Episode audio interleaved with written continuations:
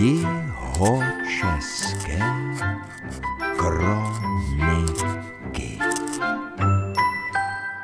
Kronikář Doudleb na Českobudějovicku Jan Šimánek už dříve ozřejmil, že po tom, co se ujal kroniky obce, tak do ní zapsal v souhrnu, jak místní předci i současníci zachovávají slaví, svátky a tradice v průběhu roku. Ten rok v Doudlebech jsem psal čtyři roky a začal to jarem a pak mám masopus celý obsaný. A ten dokonce úplně nejdelší. Plesy v obci, hokejové utkání, V tomto dílu se přeneseme do Doudleb v období nejkrásnějších svátků v roce. Co se týká slavení Vánoc, jak si je pamatují od toho dětství, tak samozřejmě jako kronikář nemohu zapsat, jak je slaví každá rodina doma, co váří, v jakém širokém rodinném kruhu ty Vánoce slaví třeba ten štědrý den, ale mohu zapsat to, co vidím eh, tedy na ulicích, to, že většinou navštěvují také hroby svých blízkých zemřelých na ten štědrý den, to, že se třeba někteří účastní té půlnoční mše svaté a potom i jak se slaví ty ostatní dny nebo Silvestr a Nový rok. Opět je to zápis z roku 2008. Vánoce. Na štědrý den odpoledne je vidět rodiny na procházce. Často směřují za svými blízkými na hřbitov rozsvítit světýlka. V poslední době opadl novodobý zvyk pouštět v podvečer koledy veřejným rozhlasem obce. Večerní půlnoční v kostele se již řadu let koná ve 22 hodin, tedy v 10 hodin večer. Přicházejí na ní i lidé středního a mladšího věku, kteří na jiné svátky do kostela nechodí. Letos v kostele bylo kolem stovky lidí. Někteří se potom staví v hospodě na něco na zahřátí. Kostel je vyzdoben několika rostlými smrčky, na oltáři stojí postavené jesličky z roku 1896, na něž se chodí dívat přítomné děti.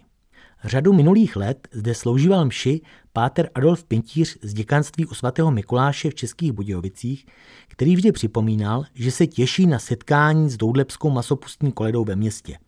Varhanice Jiřina Čurnová vždy nacvičuje několik týdnů předem s místními zpěváky dvojhlasný zpěv vybraných vánočních koled.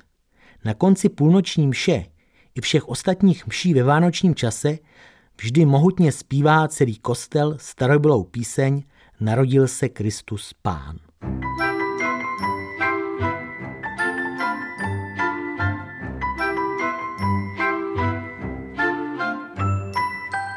Štěpánská zábava.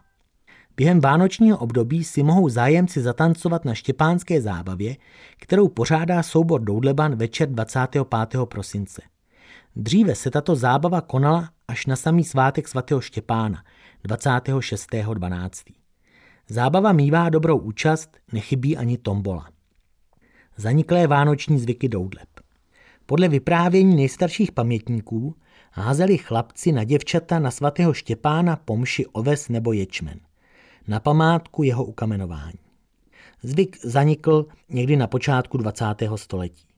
Strojit dětem vánoční stromek nebylo v Doudlebech původně zvykem, a to ani v zámožnějších rodinách.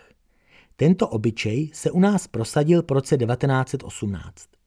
Chození dětí po koledě, takzvané štěpánské, se tu rovněž nedělalo.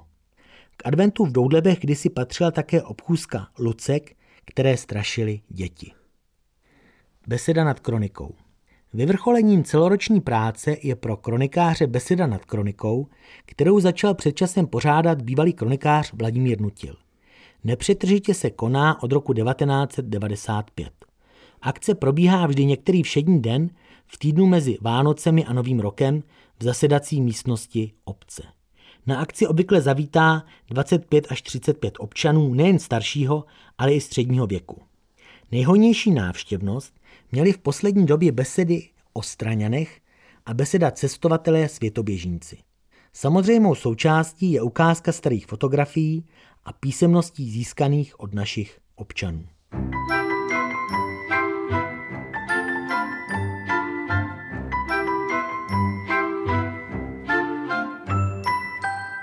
Oslava příchodu nového roku. Silvestr tráví většina občanů doma, ve společnosti přátel či u televize. Někteří si rezervují místo v hotelu Klor, kde se letos, tedy v roce 2008, konal večer s živou hudbou a občerstvením anebo jdou do místní hospody. V půlnoci však hned po přípitku spěchají mnozí na náves a hlavně na most, aby viděli, případně sami odpalovali rachejtle. Zároveň si hromadně vinčují vše nejlepší do nového roku, hodně štěstí a hlavně zdraví. Nový rok jenom, že si ještě podávají ruce lidé na potkávání a přeji všem lepším nacházejícím roce. Někteří vyspávají po bílé silvestrovské noci.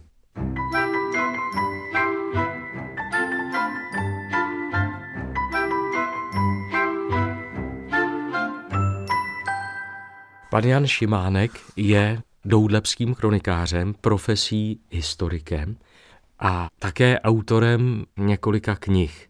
Poslední kniha, která vyšla nedávno, na podzim roku 2021, ta kniha se jmenuje Doudlebsko v kuchyni a u stolu s podtitulem Lidová strava z jihu Čech a věnuje se nejenom tedy tomu, jak vypadala ta lidová kuchyně, ale vůbec tomu způsobu života v hospodářství, včetně popisů nakládání zelí, pečení chleba, domácí zabíjačky. No a končí to kapitolou právě o tom, co se jedlo během těch nejvýznamnějších křesťanských svátků, co se jedlo na svatbách, při křtech, při pohřbech, takže samozřejmě i ty Vánoce tam jsou zpracované. Pane Šimánku, když jste nám četl svůj zápis o slavení Vánoc, o průběhu Silvestra Nového roku u vás v Doudlebech, když máte tuto svou novou knihu, že byste mohl říct, co doudlepští jedli, jak jedli, co vařili, pekli o svátcích na konci roku. Nejvýznamnější samozřejmě byla ta štědrovečerní večeře a pro Doudlebsko bylo typickým pokrmem v minulosti na tu štědrovečerní večeři, úplně závazným, na který vzpomínali všichni pamětníci, takzvané pečené šišky. To znamená šišky upečené z vánočkového těsta, které se potom spařily třeba horkým kafem nebo horkým čajem a omastili, osladili řepným syrobem a posypali mákem. Takže to je typické, typické růdlepské jídlo, které se původně vařilo na ten štědrý večer a oběd dříve většinou nebyl žádný ty šišky, někdo mají pořád večer a někdy se dnes vaří k obědu na štědrý den, někde už je nevaří Ovšem všechny pamětníci si na ně dobře vzpomínali. V těch chudších rodinách v minulosti byly často ty šišky jediným jídlem, které se jedlo na ten štědrý večer. Někde v těch starobylých vesnicích, třeba v Soběnově, se říkalo, že těch šišek má být co nejvíce druhů, takzvaně šišek devatero, aby v tom příštím roce byla dobrá úroda. To znamená, že některé ty šišky byly ještě připraveny ze takzvaného štercového těsta, z toho škubánkového, některé se posypaly mákem, některé se polily medem, některé se ještě obalily ve struhance, některé byly v tom syrobu a tím pádem teda vzniklo spoustu druhů šišek a bylo to pestré, když vlastně šlo o podobný základ.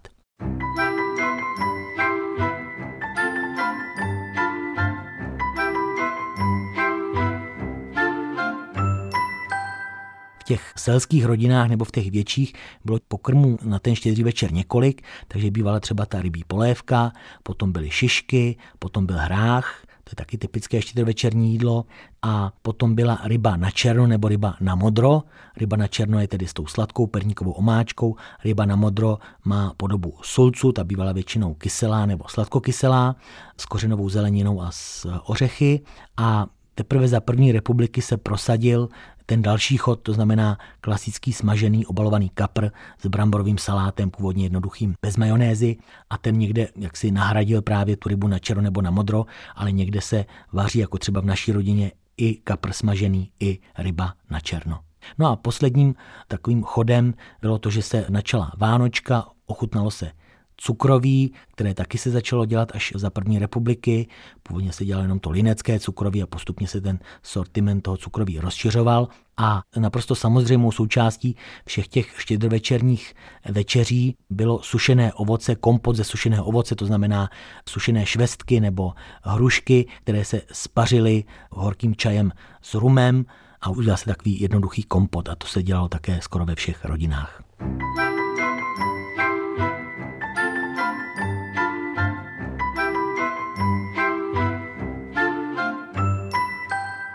Pane Šimánku, ve své knize Doudlebsko v kuchyni a u stolů lidová strava z jihu Čech máte recept na štědrovečerní nebo štědrodenní šišky? Mám, mám ho tady, můžu vám ho přečíst. Je to v kapitole o receptech.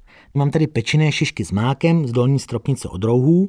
Ten recept mi dala paní Rosenbergová splava rozená Rouhová z dolní stropnice. Pečené šišky s mákem. Připraví se kinuté těsto, z kterého se udělají válečky o průměru asi 2 cm. Ty se vytvarují na přibližně 5 cm dlouhé dílky a potřou se máslem. Pokladou se na pomaštěný plech a pečou v troubě asi půl hodiny. Ještě teplé se polévají medem a sypají mletým mákem. V dřívějších dobách se však nejčastěji používal řepný syrop. thank you